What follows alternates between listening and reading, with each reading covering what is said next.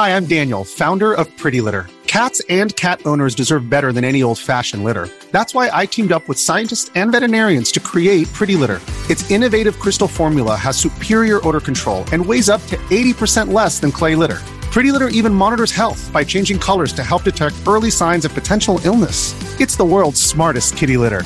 Go to prettylitter.com and use code SPOTIFY for 20% off your first order and a free cat toy. Terms and conditions apply. See site for details.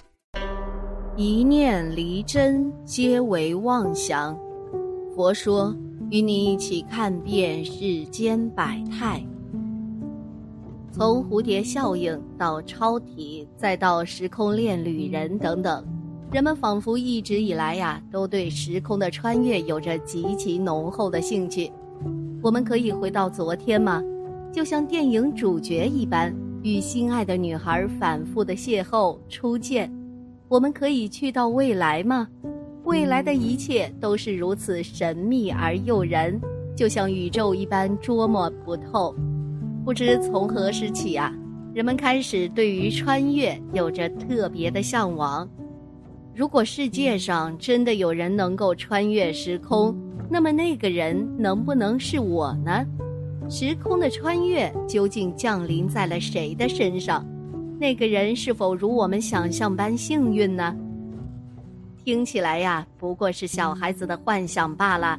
但这种名为幻想的穿越事件，就真实的发生在了这个世界上。物理学上认为，当速度超过光速时，人就可以进行时间旅行，意味着你可以穿越回过去或是未来。当然，也有观点认为啊，时空旅行是不可行的，比如外祖母悖论。长久以来，穿越时空的话题总能引起人们的极大兴趣。除了影视作品外，现实世界中就有很多人声称自己是时间穿越者。但可以肯定，大多数的穿越者都只是故弄玄虚罢了，没有任何证据可以证明。不过，凡事啊总有例外。二零零六年发生的一起穿越事件。就被认为是史上最可信的穿越事件。一名苏联小伙儿从1957年穿越回2006年，而且还有罕见的七大证据链佐证，这便是轰动一时的谢尔盖穿越事件了。时间追溯到2006年的4月23日这一天，乌克兰首都基辅像往常一样人来人往。大家呢都自顾自地行走去做自己的事，仿佛人与人之间没有什么差别。但如果你仔细看呢，就会发现，大街上出现了一名身穿老气衣服的男子，满眼疑惑地环顾着四周，手里还紧紧地攥着一台老式但又不那么陈旧的照相机。他的行为与往来的基辅居民形成了鲜明的差别。这条街上出现了一片让人迷惑的骚动，他是谁呀？你看他的衣服可真老土。但这名男子还是继续保持着他的疑惑，直至这些奇怪的举动被路边的警察注意到。巡逻的警察注意到了人群中的小伙儿，上前询问，得知小伙儿呢名叫谢尔盖·波诺马伦科。他刚刚和女友在街头拍照，突然发现头顶有一架不明飞行物。谢尔盖马上拿起相机，对准不明飞行物拍照。等谢尔盖反应过来后，他的周围一切都变了，女友也不见了。警察觉得谢尔盖胡言乱语，可能是精神方面有问题，于是让其出示证件。当谢尔盖拿出证件时，警察大吃一惊，因为谢尔盖出示的是早已淘汰的苏联五十年代证件，证件上记载谢尔盖出生于一九三二年，也就是说呀，他已经是个七十五岁的老人了。可眼前的谢尔盖明明也就二十多岁的样子呀。当得知现在是二零零六年时，谢尔盖也是满脸震惊，他说自己刚刚和女友在大街上拍照，时间是一九五七年呢。如果你在大街上遇到这么个人，你会怎么想呢？正常人呐，可能都会有两种想法：一种是这人故意打扮成苏联时期模样来拍年代照的；第二种可能认为这人脑子有问题。警察呀，也是这么想的。于是，经过一番审查后，谢尔盖被送进了基辅精神病院。到此呢，很多人可能会觉得谢尔盖是个假的时空穿越者，仅仅是苏联时期的证件、服装、相机，根本无法证明是穿越来的，因为这些行头啊，造假起来太容易了。那么，为何还说谢尔盖是史上最可信的穿越者呢？因为有七大证据链佐证。一，正如上面所说。谢尔盖的身份证件和服装、年龄以及携带的胶卷相机和他宣称来自的1957年相吻合。二，谢尔盖使用的相机胶卷，上世纪七十年代呀就已经停产了。这种胶卷即便是在冷冻保存下，也最多只能放二十年，一般情况下呢，也就能存个几年。谢尔盖的相机和胶卷看起来都是新的，私人收藏不大可能保存的这么好。三，谢尔盖声称他是一九五七年和女友在基辅街头看到 UFO，拍照后突然就穿越到二零零六年的。警方将谢尔盖相机中的胶卷冲洗出来后，发现每一张照片的下面都显示有一九五七年的标记。果然，上空有一架疑似 UFO 的悬浮物，而且照片呢也确实像是一九五七年左右的基辅街景。